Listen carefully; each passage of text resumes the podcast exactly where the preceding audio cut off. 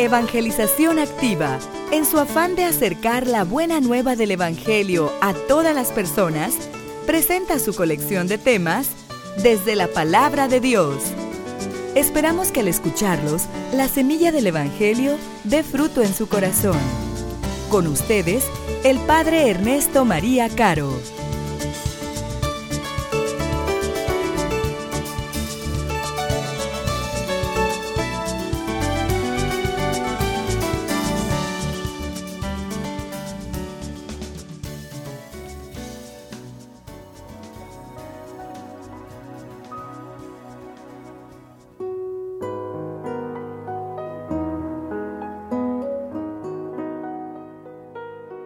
Antes de la fiesta de la Pascua, sabiendo Jesús que había llegado la hora de pasar de este mundo al Padre, y habiendo amado a los suyos que estaban en el mundo, los amó hasta el extremo. En el transcurso de la cena, cuando ya el diablo había puesto en el corazón de Judas Iscariote, hijo de Simón, la idea de entregarlo, Jesús, consciente de que el Padre había puesto en sus manos todas las cosas, y sabiendo que había salido de Dios y a Dios volvía, se levantó de la mesa, se quitó el manto y tomando una toalla se la ciñó. Luego echó agua en una jofaina y se puso a lavarle los pies a los discípulos y a secárselos con la toalla que se había ceñido. Cuando llegó a Simón Pedro, éste le dijo, Señor, ¿me vas a lavar tú a mí los pies? Jesús le replicó, lo que estoy haciendo tú no lo entiendes ahora, pero lo comprenderás más tarde. Pedro le dijo, tú no me lavarás los pies jamás. Jesús le contestó, si no te lavo, no tendrás parte conmigo. Entonces le dijo Simón Pedro, en ese caso, Señor, no solo los pies, sino también las manos y la cabeza. Jesús le dijo, el que se ha bañado no necesita lavarse más que los pies, porque todo él está limpio. Y ustedes están limpios, aunque no todos. Como sabía quién lo iba a entregar, por eso dijo, no todos están limpios. Cuando acabó de lavarles los pies, se puso otra vez el manto, volvió a la mesa y les dijo, ¿comprenden lo que acabo de hacer con ustedes? Ustedes me llaman maestro y señor y dicen bien porque lo soy. Pues si yo, que soy el maestro y el señor, les he lavado los pies, también ustedes deben lavarse los pies los unos a los otros. Les he dado ejemplo para que lo que yo he hecho con ustedes, también ustedes lo hagan. Palabra del Señor.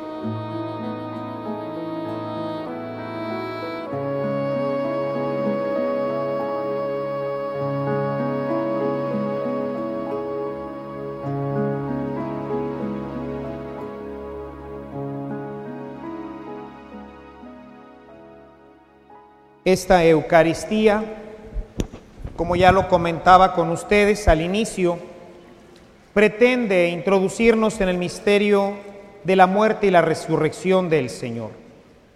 Un misterio que está conectado directamente con lo que hoy vivimos. En el Evangelio de Lucas, recordarán, el domingo pasado, leíamos primero el relato de la institución eucarística e inmediatamente después el prendimiento y después toda la pasión.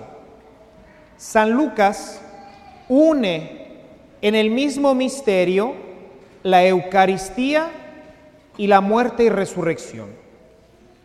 Porque como ya lo hemos escuchado hoy en la segunda lectura que hemos tomado de la carta de San Pablo a los Corintios, en el capítulo 11 San Pablo nos recuerda que todo el misterio que vive el cristiano está fundamentado, por un lado, en la muerte y resurrección de Cristo. Sin la muerte y la resurrección de Cristo, amados hermanos, nuestra vida cristiana simplemente no tiene sentido. Pero esta muerte y resurrección está ligada, está vinculada directamente con el sacramento de la Eucaristía porque de qué nos serviría ser cristianos si no tuviéramos Eucaristía, si no tuviéramos la posibilidad de tener vida en nosotros. Decía Jesús, he venido para que tengan vida y la tengan en abundancia. Ya hemos revisado este texto durante nuestra preparación y hemos visto cómo verdaderamente el pan eucarístico es ese elemento que quiso Jesús que nosotros tuviéramos para unirnos a Él. De la misma forma que la vid comunica vida a las ramas y también a los frutos, así también Jesús a nosotros nos comunica la vida. Nosotros, mis amados hermanos, tenemos vida porque la Eucaristía nos da la vida. El Papa Benedicto acaba de sacar una exhortación que es el final de un sínodo y que se llama Mysterium Caritatis, el misterio de la caridad, y está referido precisamente a la Eucaristía. Nos invita a profundizar en este misterio. Amados hermanos, ¿han ustedes pensado lo que significa que Jesús puede entrar en nosotros? que pueda vivir verdaderamente como en un templo en nosotros. Nos vamos acostumbrando a las cosas sagradas. La mayoría de nosotros recibimos la primera comunión cuando tendríamos entre los siete y los diez años. Y a partir de eso, de ese día, lo hemos recibido con frecuencia y venimos a misa y nos vamos acostumbrando a esto. Hoy para romper precisamente esta costumbre, hoy vamos a comulgar de una manera diferente. Hoy vamos a comulgar con un pan muy parecido al que comió Jesús y sus discípulos ese día. Hoy vamos a comer panásimo. Este panásimo es un pan sin levadura, por lo tanto es medio corrioso y medio duro. Le recordaba al pueblo cuando salió de Egipto al comer la Pascua que nos han relatado en la primera lectura, que la vida es difícil y por eso acompañaban este pan con hierbas amargas, para recordar la amargura del tiempo de la esclavitud. Ese día Jesús estaba con sus discípulos celebrando la Pascua, comiendo el cordero, las hierbas amargas y el pan ácimo. Hoy vamos a tener la experiencia de comer Nuestras hostias normalmente son tan delgaditas que prácticamente al entrar en contacto con la saliva, pues se desbaratan. El Señor dijo, tomen y coman, tomen y coman. Y el verbo que utiliza es el verbo en griego trogon, Existen dos verbos en griego para indicar la comida. Fagen, ese verbo lo conocemos más o menos porque hemos oído hablar de los antropófagos. Antros, hombre, fagos, comer. O sea, los que se comen a los hombres es una palabra que probablemente para ustedes pueda ser conocida. El antropófago. Es una forma de comer pero esta forma de comer puede ser también intelectual. Nos comemos un libro, ¿verdad? Quiere decir que lo leemos todo. Nos comemos a besos a la esposa o al esposo, la forma alegórica. San Juan, que escribe ya muy tardíamente su evangelio, en el capítulo 6, para que no quedara duda, como nos dicen hoy los hermanos separados, que solamente se trata de una comida simbólica, el apóstol tuvo mucho cuidado en escoger el verbo que iba a usar. Y por eso a partir del versículo 54 de su capítulo 6, cambia el verbo. Viene usando el verbo fagen y luego lo cambia al verbo trogon, porque el verbo trogon es masticar, es deglutir, es el proceso masticatorio que tenemos nosotros para comer. Por eso se escandalizó la gente Porque les decía que tenían que morderlo, tenían que comer su carne, tener la experiencia de morder, de comer realmente la carne de Cristo. Bueno, pues precisamente eso es lo que hoy vamos a tener esta experiencia. Porque el panásimo no lo vayan a tratar de chupar. Porque aparte que el Señor no dijo chupen y coman. Es que hay que masticarlo. Para muchos de nosotros, los que somos del chocomil para atrás, pues recordarán la instrucción de nuestros catequistas. No lo vayas a morder, te lo van a poner cuando nos estamos preparando para la primera comunión, ¿recuerdan? Se lo van a poner en la lengua y entonces con la salivita se va a deshacer y después se lo comen, ¿verdad? Bueno, eso no es lo que dijo Jesús. Y no lo vayan a hacer hoy, porque se van a quedar tres días con el pan en la boca. Es un pan duro. Van a tener que morderlo y comerlo. Y cuando lo estés mordiendo, cuando lo estés masticando, recuerda aquellas palabras de San Ambrosio que decía que él quería ser masticado como trigo pulverizado. Porque este masticar a Cristo es lo que nos conecta con el día de mañana. ¿Recuerdan el domingo que les decía quién mató a Cristo? Recuerdan que les decía utilizando a, a, David, ¿verdad? Tú eres ese hombre, tú lo mataste. Mañana vamos a recordar, bajo otra, otra imagen, mañana voy a usar otra imagen en la, en la, en la humilía. Pero conectándonos con lo que decíamos el domingo pasado, vamos a triturar a Cristo. Lo vamos a masticar. Nuestros pecados lo masticaron, lo destruyeron. Pero decíamos el domingo pasado, pero nuestro pecado no pudo mantenerlo en el sepulcro, resucitó. Y es el misterio de la Eucaristía. Y entonces mientras que nuestra boca lo trituramos, en ese momento yo quiero que piensen en lo que hizo por nosotros, hasta quedarse para seguir siendo triturado y masticado, experiencia que no tenemos con la hostia normal. Con esta hostia vas a tener que masticarlo y quiero que pienses en los primeros versículos que hoy leímos de este capítulo 13 te amó hasta el extremo de quedarse en la Eucaristía para que lo sigas masticando. Y se quedó para que recuerdes lo que esto significa, pasión y muerte. Pero también lo dejó en un alimento para que te nutras de su amor y convertido en él puedas seguir haciendo la obra que él inició. Porque cuando nosotros comemos, el alimento se convierte en pelo, se convierte en carne, se convierte en células y es parte de nosotros. Bueno, hoy se dice que el hombre es lo que come. Por ahí el otro día vi una, uno de estos panorámicos con esta frase, el hombre es lo que come, y está una persona así con un cuerpo de dona, de esas donas de chocolate, y dice así, el hombre es lo que come, ¿verdad? Y es verdad.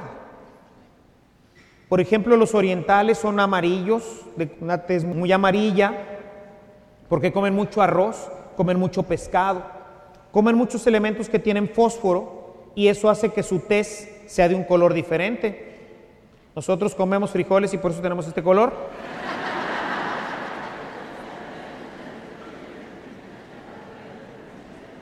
La idea con la Eucaristía es que seas del color de la Eucaristía, que tengas a Cristo y que Cristo se transparente. Quien come mucha Eucaristía va a tener el color de Cristo. Es mucho más fácil que Cristo se transparente en la medida en que nosotros nos mantenemos en gracia que es una condición sine qua non, es decir, una condición sin la cual no nos podemos acercar, la gracia. Si tú vives siempre en gracia y comulgas frecuentemente, Jesucristo se va a transparentar, vas a tener este color de Jesucristo, te vas a parecer cada vez más a Jesús. Así que pues, mis amados hermanos, hoy iniciamos este camino acercándonos a comer el cuerpo y la sangre de Jesús. Pero este sacramento, hermanos, es un sacramento de comunidad. Jesús reunió a sus amigos, como hoy están todos aquí, que son mis amigos, que son los amigos de los que están ahí junto a ustedes.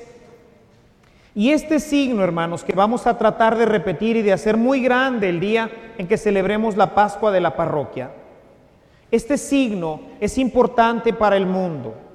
Más adelante en el Evangelio de San Juan en el capítulo 17 va a decir, cuando vean cómo se aman,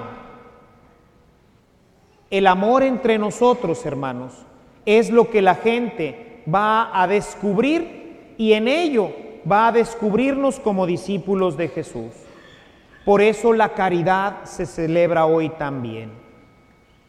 En el momento de la paz les voy a invitar a que nos demos verdaderamente un abrazo de caridad, de amor, de paz. Otro de los elementos a los que nos acostumbramos tristemente es a venir a misa sin saber quién está a mi lado sin sentir nada. No sé quién está junto a mí. A lo mejor está pasando algún problema económico o familiar, tiene un pariente enfermo y nosotros ni sabemos. La caridad nos empuja hacernos cercanos, hacernos próximos, hacernos prójimos. Por eso el segundo mandamiento es amar al prójimo como a nosotros mismos. Y esa persona que está junto a ti, pues ya no puede estar más próxima a ti. Esa persona que está junto a ti está tremendamente próxima, está junto a ti, hombro con hombro, en la misa. Bueno, a esa persona que está junto a ti y que está celebrando con nosotros el mismo misterio, a esa es a la que tienes que amar. Y decía San Agustín, ¿y cómo voy a amar al que no conozco? Todo esto, hermanos, lo hemos perdido en la comunidad cristiana. Venimos a misa en bulto. ¿Cuántas veces les he dicho? No se vayan corriendo. Terminamos la misa y parece que les prendieron un cohete. Salen pero despavoridos a los automóviles o a sus casas. Traga, traga, traga, traga, traga, traga, traga. Es el día del Señor. ¿Por qué no te quedas 15, 20 minutos allá afuera? Como he visto que ha empezado a ocurrir. Ya ven que siempre tenemos a alguno de los muchachos vendiendo alguna, iba a decir una porquería, pero no venden otras cosas, ¿verdad? Alguna de las cosas que venden que no son porquerías, ¿verdad? Es que cosas muy sanas, ¿verdad? Como los chicharrones, hot dogs y otras cosas nutritivas, ¿verdad? Pero nos podemos quedar ahí a gusto. Oiga, y usted la he visto continuamente, ¿cómo se llama? La he visto por aquí. No se vayan corriendo despavoridos, no hay perros que muerdan. Conózcanse para que puedan amarse, para que puedan sentirse próximos, prójimos. Dentro de un momentito voy a tomar el papel de Jesús y a unos hermanos de la comunidad les voy a lavar los pies.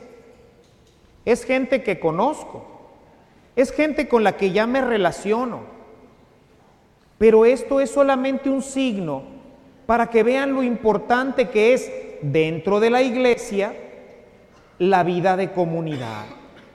Celebrar la Eucaristía y no vivir la caridad no tiene mucho sentido, porque la caridad es lo que le da sentido a la Eucaristía.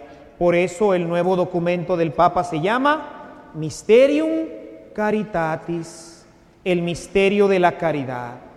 La Eucaristía nos hace ser fraternos porque solamente en un cine estamos más juntitos. Aquí estamos todos juntos. El problema es que termina la misa y como si fuéramos una piña que se rompe, ¡pau! Todo mundo a correr a sus coches, todo mundo a correr a sus casas, todo mundo a correr, porque claro que el padre ya se tardó dos horas en la misa, ¿verdad? Y ya se hambre, bueno, pues pueden ir a comprarse una cháchara aquí de las que venden los muchachos. Comunidad. Y la misma Eucaristía es donde recordamos a Cristo sacerdote. Cuando yo tomo el pan y lo parto y lo tomo en mis manos, no soy yo, porque si fuera el Padre Ernesto, él no podría hacer nada. En ese momento, por un don grandísimo que no alcanzo a explicarme, a veces han visto que me quedo así mucho tiempo con la hostia, viéndola, y es porque no alcanzo en cada Eucaristía comprender cómo es posible que yo pueda hacer eso. Que en ese momento ya tenga a Cristo en mis manos. Que hace un momentito era un poquito de pan. Y después de que dije, esto es mi cuerpo, en ese momento ya no es pan. Y yo estaba ahí y lo tengo en mis manos, se me transformó en las manos. Misterio maravilloso que hace la Eucaristía. El sacerdote sin Eucaristía no es sacerdote, es simplemente un pastor. La iglesia sin sacerdote es un grupo que camina dirigido simplemente por un líder religioso. La Eucaristía, hermanos, es lo que nos conforma como iglesia, como familia, como comunidad, como pueblo redimido como este pueblo que sale de Egipto, que sale después de haber peregrinado durante 40 días y se encuentra con el maná, con el pan que le ayudará a seguir por el desierto hasta llegar a la casa del Eterno Padre. Eucaristía, misterio de amor. Eucaristía, misterio sacerdotal. Eucaristía, el misterio del pan que nos da la vida. Esto celebramos hoy, mis hermanos. Y esto es lo que celebramos cada domingo. Por eso la misa es importante y fundamental para la vida del cristiano. Que esta Eucaristía tan importante, tan grande y vivida de esta manera tan solemne, nos recuerde siempre lo que estamos viviendo. No podemos tener panásimo siempre. Es difícil de hacer. Por eso la iglesia lo fue dejando de hacer mucha preparación requiere mucho tiempo. Pero hoy, cuando lo coman, cuando lo mastiquen, recuerden, por mis pecados fue triturado Jesús. Pero gracias a que fue triturado, se convertirá en mí, entrará en mi torrente sanguíneo, llegará a mis neuronas, se transformará en palabras, se transformará en una forma diferente de ver la vida. Hoy que vas a tener la experiencia de comer, cómetelo, cómetelo. Y mientras lo comas, deja que resuenen en tu mente las palabras de Jesús. Quien come mi carne y bebe mi sangre, vivirá eternamente. Alabado sea Jesucristo.